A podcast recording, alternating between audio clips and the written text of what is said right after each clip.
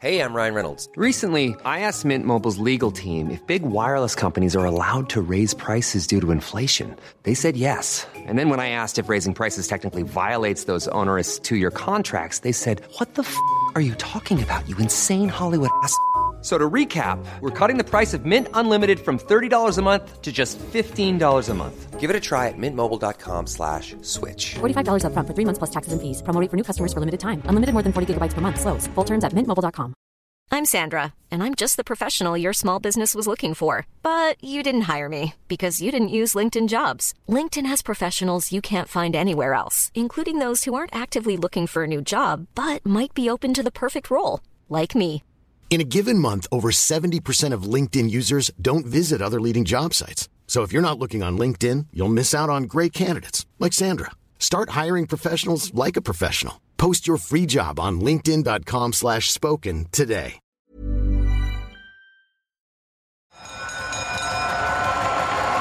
And so the two men retire to their respective corners. Perhaps a dozen times a year, I either switch on the television to watch boxing at home or pack up my laptop to cover a big fight. And my wife says, How can you watch that brutality? Two men trying to smash each other unconscious.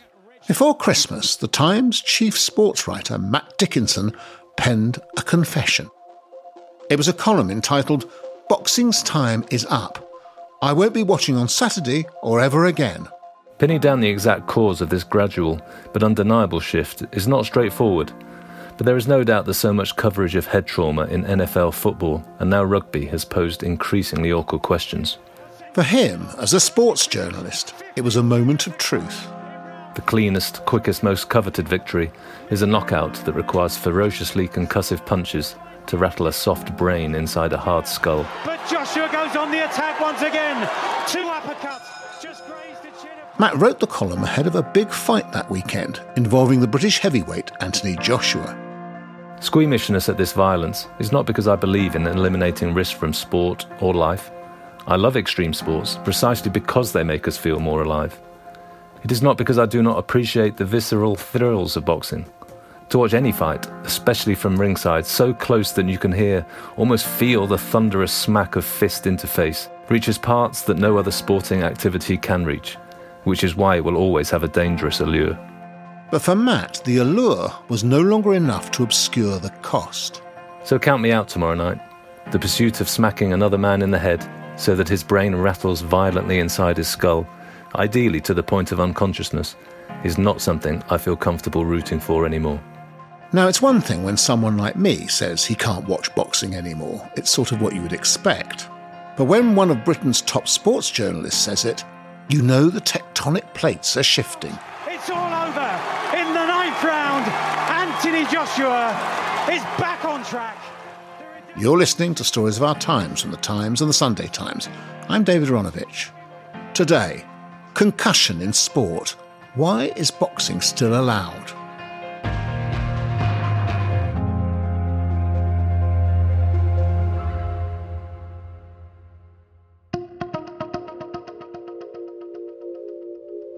At the end of last year, a group of recently retired rugby union players claimed the sport had left them permanently brain damaged.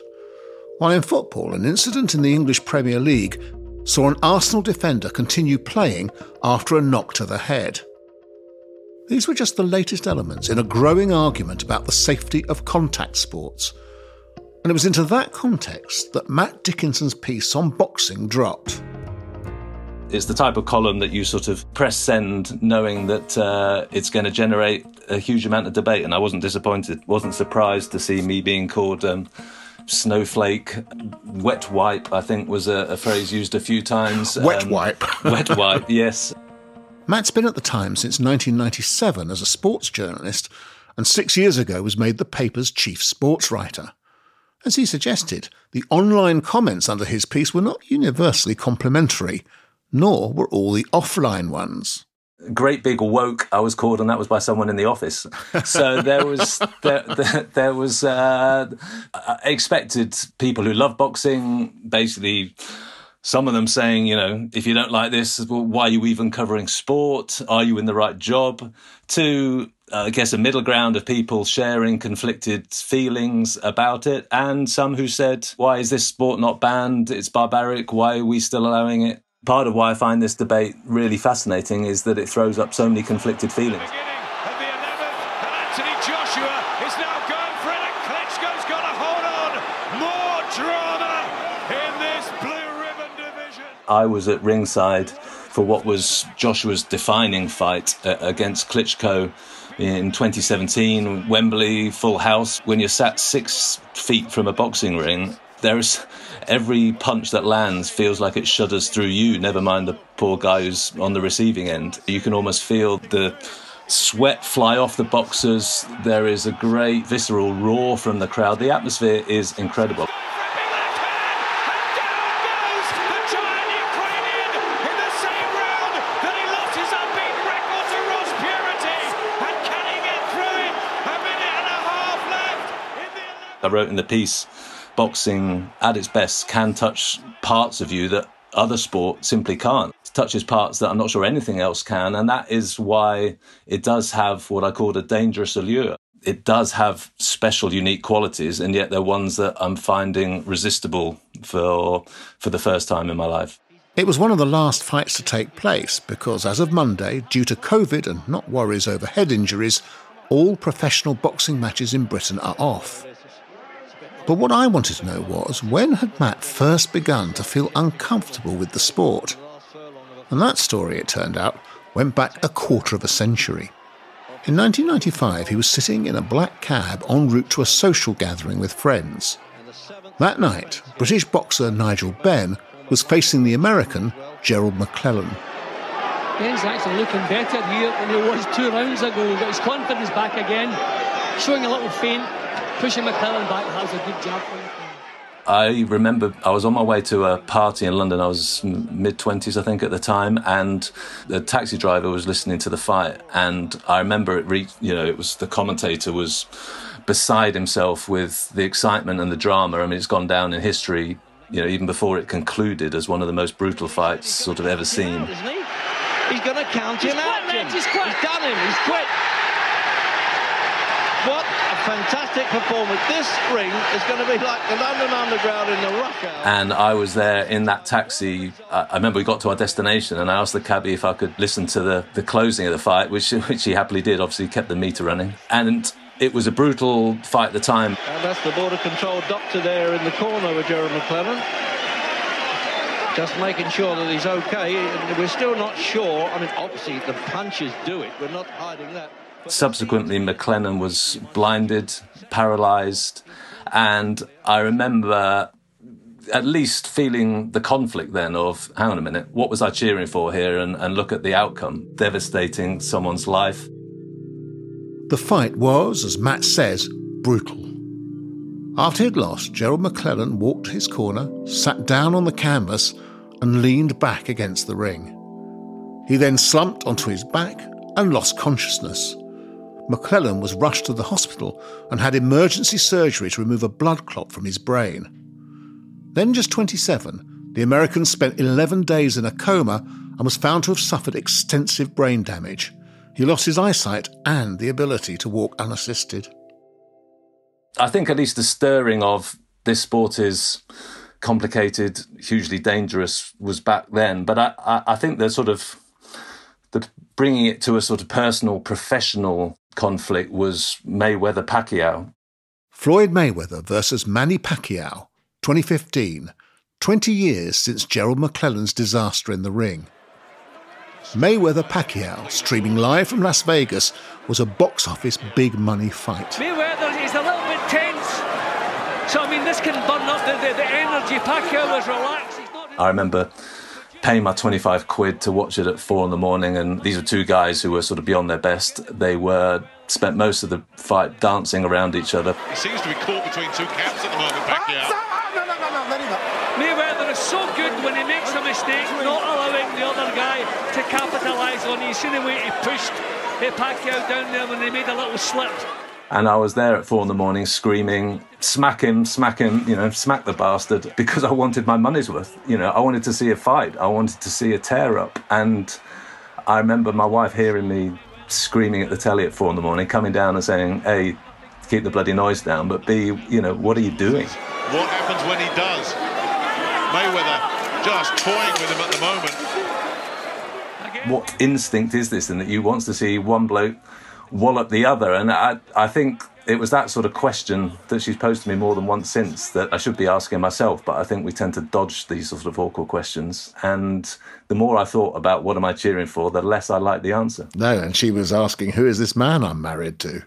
Now, in your column, you quote Simon Barnes, the former Times chief sports writer, the fact that he went off boxing too. And you quoted this particular bit, which is very specific. He said, When deaths and serious injuries happen in sports such as horse racing or Formula One, it's because things have gone horribly wrong. But when they happen in boxing, it's because things have gone horribly right. Is that what makes boxing specifically different? I think it is. I think it's a, I mean, it's a great phrase that he's used, and people within boxing, their response to that very specific as well. The aim of boxing is not to cause brain damage or to cause serious injury, but it's back to that question of what what actually do I want from a fight? And I want drama from a fight because we want drama from sport as spectators. And to make drama in boxing, you need to have one bloke walloping the other as hard as possible. You need to have him suffering from that walloping. The great fights are not just sort of over in 30 seconds. They go on for round after round of one person looking like it's all over. Then he makes a comeback. And that drama requires an awful lot of concussive blows to the head. When boxing fans excuse it by saying, yes, but you know, there, there is the intent is not to to cause serious injury. So yeah, but the intent is to knock someone out. And if again, if you sort of step back and think, what does it take to knock someone out? That requires a brain to rattle inside a skull. As soon as you sort of take that step back to think about that, that's when I think really awkward questions keep coming. Now, we'll come back to some of those in a moment, but one of the things that struck me when we decided to, to do this program, quite apart from what you'd written in your article, was the fact that it, it seemed to fit into a pattern of a period of reflection on the part of contact sports about what might be happening to the people who play them. In rugby, over the, the, other side of the pond, in American football, very big changes.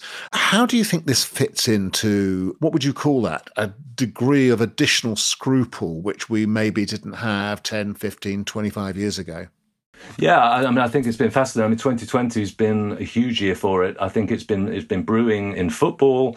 Um, we still don't know. I mean, that's one of the, the, the, biggest issues here. There's a great ignorance around, you know, how much in football heading a ball, whether it's an old leather ball, was it worse than heading a modern ball, even though the modern ball moves faster? There is an awful lot of neuroscience going on that. Rugby has blown up in the last couple of months. There's been a lot of of sort of squeamishness around big hits in rugby and the injury rate. That's become very specific to head trauma recently because a number of former players, and we're talking recently retired players, have, have launched a huge legal case which echoes a, a situation in the NFL, American football, where there was a billion dollar fund set up to, to recompense former players. So there is a huge sensitivity around the damage that is being suffered by sportsmen particularly around the brain. And the fact is that the, the neuroscience has still got a heck of a long way to go before we actually have the full evidence.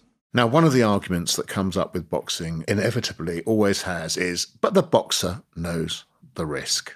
I wrote very much specifically about my gut feeling towards it because, yeah, I, the fact is, if two boxers willingly go into a ring to fight each other, I can't see that being banned anytime soon because it is entirely consensual. It doesn't mean to say I'm going to like it though. I spoke more about the sort of social acceptability and questioned whether that will change over. It might take a century, it might take several centuries, but I, I do wonder whether boxing will exist in, in a couple of hundred years.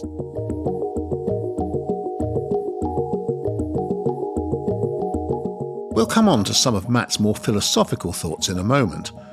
We'll also take a trip to Moss Side in Manchester as a firefighter puts forward his case that boxing saves lives rather than ruins them. But before that, if you want to enjoy more writing from our brilliant sports desk, why not get a digital subscription to The Times and The Sunday Times? Subscribe today and get one month free. Just search thetimes.co.uk forward slash stories of our times.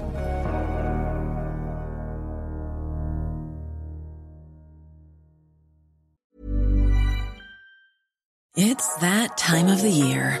Your vacation is coming up. You can already hear the beach waves, feel the warm breeze, relax, and think about work. You really, really want it all to work out while you're away. Monday.com gives you and the team that peace of mind. When all work is on one platform and everyone's in sync, things just flow wherever you are. Tap the banner to go to Monday.com.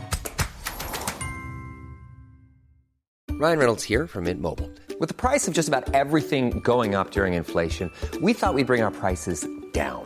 So to help us, we brought in a reverse auctioneer, which is apparently a thing. Mint Mobile unlimited premium wireless. Ready to get 30, 30, bit to get 30, bit to get 20, 20, 20, bit to get 20, 20, bit to get 15, 15, 15, 15 just 15 bucks a month. So, Give it a try at mintmobile.com slash switch. $45 upfront for three months plus taxes and fees. Promo rate for new customers for limited time. Unlimited more than 40 gigabytes per month. Slows. Full terms at mintmobile.com. There's never been a faster or easier way to start your weight loss journey than with PlushCare. PlushCare accepts most insurance plans and gives you online access to board-certified physicians who can prescribe FDA-approved weight loss medications like Wegovy and Zepbound for those who qualify. Take charge of your health and speak with a board-certified physician about a weight loss plan that's right for you. Get started today at plushcare.com slash weight loss. That's plushcare.com slash weight loss. plushcare.com slash weight loss. You write this article, you set out your stall about what you feel, but that, of course, is not the end of it. What happens next? The journalist friend, he got in touch and just said, look, respect your view, didn't particularly like it, but did just say, look, there is uh, yeah, another side to this whole debate. He boxed uh, as a kid, always been part of his life, great defender of it, and talked for himself about the what it had done for him, the confidence he'd gained from it, the disciplines he'd gained from it, the athleticism he'd gained from it, and said that I should go to the gym in Manchester. We're talking about Moss Side, which is you know, one of the more deprived areas of the northwest, notorious at certainly one stage for a, a, lot of gang violence. And he said that there was a gym that had been set up actually by the firefighters in this area and that it was taking hundreds of kids from the local area and giving them somewhere to train, giving them somewhere to not loiter on the streets, and that it would be worth my while going to speak to Nigel Travis, who set this place up, a former boxer. Next thing I know, I'm in my car and heading to Moss Side. In Moss Side, Matt arrives at the fire station. You just literally go, so go round the back of the fire station into the car park, and there was a disused storehouse. Um, and this is about uh, 10, 12 years ago that Nigel Travis, who's you know, he's a serving firefighter there, he wanted to set up this gym. Um, I do a, a 48 hour shift a week, but I come over here in my spare time. So I'm a, I'm a, a firefighter by trade and a, and a boxing coach by, by as a volunteer. But it's the best thing I've ever done. I've, I've, i can do I can do no nothing more in my life than, than this really. It's effectively like a sort of school hall size I guess, and they've got a boxing ring at one end, and like a lot of gyms, then they've got the hanging bags up. But whoever's in charge here will be me, or whoever the coach is. They have to save the safeguards put in place to ensure that kids are not getting hurt. But that's down to the down to, to me to ensure. So these places always there's a sort of rawness and a well, and a sweaty smell about uh, about boxing gyms all the time, and posters up on the wall, which will be, you know, either the great fighters or kids who have come through. Above the ring at one end is a huge sign saying respect, discipline, courage. And Nigel, what's he like? Uh, one of the more charismatic people you could, you could ever meet. These kids know how to fight. That's their very nature. These kids from this area, they have to fight for their food. If there's 10 kids living in a house and there's one piece of chicken, they've got to fight for dinner. They've got to fight for breakfast. So they know how to fight. How, I'm teaching these kids how not to fight, how when the choice comes to walk away The guy who is uh, full of of passion, full of, for his sport, full of passion for helping these kids. He said, "Look, as a firefighter, it's my living to to pull people out of burning buildings." But I, have never saved lives like I've saved in here. This is the, the biggest success. My biggest success is in boxing. I'm saving more lives by what I do in here in the gym. He's sort of uh, constantly clad in a Peaky Blinders cap. If you were going to spend an hour with an, an advocate for boxing, then you, you would probably struggle to meet someone more persuasive. And a hugely impressive place. There's no two ways about it. No one sees amateur boxing. They don't see this. They come into the boxing club, and I, and at the door, I say, "Can you do that? Can you do those things? Respect the gym." And they always say, "Yes, I can." I'm coach. Get on with your way. Do as you're told. And from that day forward, they'll address me as coach forever. I think his eagerness was partly to differentiate between you know, the, the main thrust of my piece, which was looking at the, the top professional end of the game and the amateur side that he was dealing with there, where you're taking kids off the street. Now, there is clearly a link between the two in the sense of, as I say, to get these kids in, boxing has to have a certain allure, and that allure comes from the top end. So that there is clearly a correlation between the two. I mean, one of the questions I put to him was, well, isn't there a way of doing a martial art that does not require smacking people in the head? And he said, fair question, but how many of these kids would be here if we were offering judo or karate instead? And that's that's an interesting counterpoint in itself. Does boxing have a hold on that area that another sport would struggle to fill? Precisely because of its violence. Well, because of its money and glamour. The fact is that Anthony Joshua could earn 100 million quid from his next fight, and you're not going to earn that from several lifetimes of, of doing karate or judo. What does he say about the dangers of the sport? They can't be hidden from him, and he must have known people who have been hurt.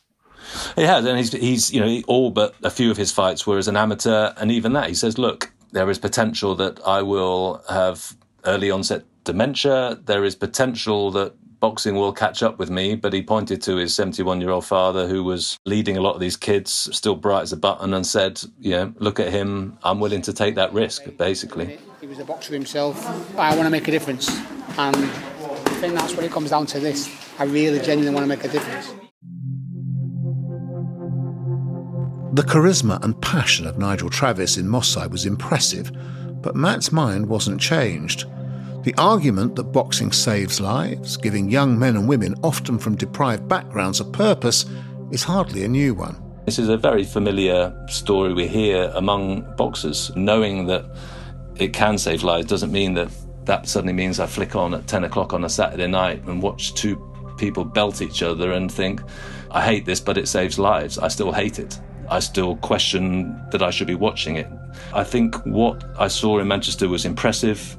I think if boxing was ever to die out, someone needs to fill that gap of what boxing can do in, in, amateur gyms. I think it more underscored that I still had my feelings, but I was probably right not to call for a ban on boxing because there is a lot that boxing can bring, whether I like it or not.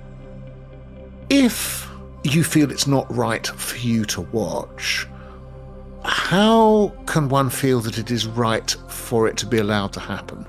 If someone was to invent boxing out of nowhere now, I'm struggling to see that it would be legalized given the debate about concerns about rugby or even even football. If you were to say right i'm now going to send two guys into a ring to try and belt each other unconscious you know let's work out the regulations and the licensing around that i, I think it's it's really going to struggle. If boxing is going to die out or fade away is more likely to be a sort of social acceptability issue than an outright ban anytime soon. But when will that withdrawal of social sanction kick in? Because there's some evidence that things may be heading in the other direction. Maybe the biggest retort and best retort to my piece was the growth of UFC, this other form of martial arts fighting, which can be bloodier and gorier than boxing. UFC, or the Ultimate Fighting Championship, is a form of mixed martial arts which takes place in an octagonal cage. It's much more brutal to watch than boxing, and opponents can freely kick each other in the head. Since the mid 2000s, the sport has become ever more popular, and in 2016, the whole thing was sold to an entertainment conglomerate for $4.2 billion. I was uh, covering the Winter Olympics a few years back, and it was on every bus that I got on. There was, for some reason, there was a TV showing UFC, and I found it abhorrent. It, it, just got something in my gut that I just found I couldn't watch anymore. Call me squeamish, call me a wet wipe, but I, I, again, if I detach myself, I don't think it's so odd to say I don't like seeing a bloke lying on the ground being smashed in the face. One kind of philosophical tenet is that the state shouldn't intervene if you're not harming anybody other than yourself.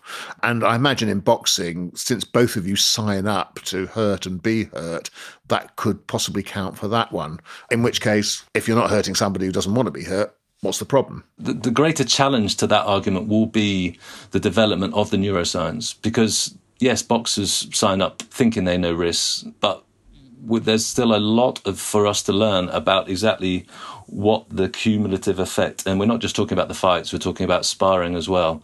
I mean, ultimately, the, the, the best way to understand this is to look at a brain, and sadly, that's rather difficult unless you can take the brain out of the skull. And a lot of this work, certainly in the NFL, was done retrospectively on deceased players, and the boxing industry itself is funding uh, lots of research. There's a huge study that's going on in Las Vegas to establish the effects of, of potential concussive blows and, and how fast that leads to any sort of neurological conditions. But I'd say we, we have got a very long way to go on that. And I, I do think, you say there's consent, and there is consent, but I think greater understanding of the damage done may start to undermine that idea of, well, A, how willingly you want to give that consent, and B, what exactly are you signing up to?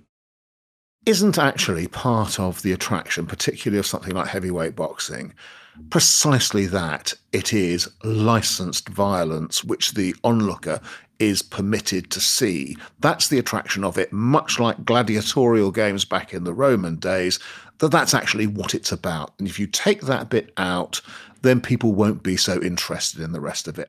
It's an interesting question as to whether that strengthens or undermines the case for boxing because yes as you say is there something deep in our psyches that require you know that loves to watch gladiatorial combat? But if we think about gladiators being sent out with swords to potentially slice each other up civilization changes tastes change. What we thought was acceptable a couple of thousand years ago is now not. What we enjoy, what we think we enjoy for entertainment, bear baiting, for example, becomes something that we now look back and think that's abhorrent. Is it far fetched to imagine that in a hundred years' time we'll look back and think, what, we sat there and cheered as one guy gave another guy brain damage? I, I don't think that is far fetched. Boxing, of course, is not the only extreme sport. We have downhill skiing, ski jumping, mountaineering. The producer of this program, Will, is a keen cyclist. He points out to me what I didn't know, which is that bits of the Tour de France actually are pretty dangerous. Do you think that what we're looking at is the beginning of a significant move against those forms of dangerous sports or the dangers in some sports? I really hope not. I'm a keen cyclist myself and spent many hours, well, watching it, riding it, but, you know, talking to, I remember Chris Froome telling me about going down the side of an Alp at, I think it's 110 kilometers an hour in the pouring rain, saying that he could see about three feet in front of it. And I said, you, uh, you must have been terrified. And he said, I probably should have been terrified, but all I'm thinking is I need to I need to win this bloody cycle race. Sportsmen and women in, in all sorts of fields are constantly effectively ignoring risk, pretending there's no risk. The, the Vendée Globe sailing race is on at the moment, which I, I'm absolutely ad- addicted to. I mean, this is one of the I think the greatest sporting challenge on earth requires you know solo sailing through the most dangerous seas. I wrote about French sailor whose boat broke in half. He ended up having to leap onto a life raft. Could so very easily have died. So one thing I'm absolutely not against is risk in sport or in life. I love extreme sports. I get the extremes, but I still think that boxing is very different. Back to that point that Simon Barnes makes about the inherentness of the act of violence and the inherentness of the act of smashing someone in the face and in the skull, rattling that skull, the inherentness of trying to knock them out. And I think that is where boxing is in a place of its own.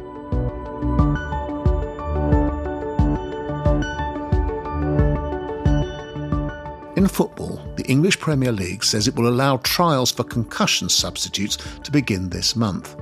While a group of former rugby union players, including England's 2003 World Cup winner Steve Thompson, are bringing a lawsuit claiming they were not protected as they should have been from the risks caused by concussion.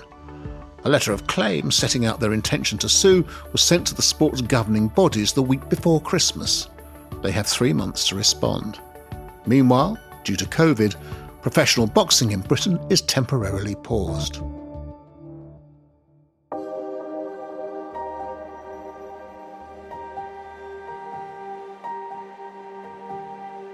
You've been listening to Stories of Our Times with me, David Aaronovitch, and my guest, Matt Dickinson, the chief sports writer at The Times.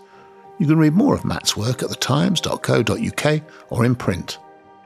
The producer today was Will Rowe, the executive producer is Poppy Damon. Sound design was by Carla Patella. And if you have a story you think we should be covering, an idea for a future episode, or thoughts on what you've just heard, you can send us an email by writing to storiesofourtimes at thetimes.co.uk.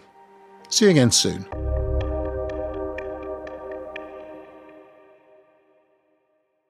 Subscribe today and get one month free at thetimes.co.uk forward slash stories of our times.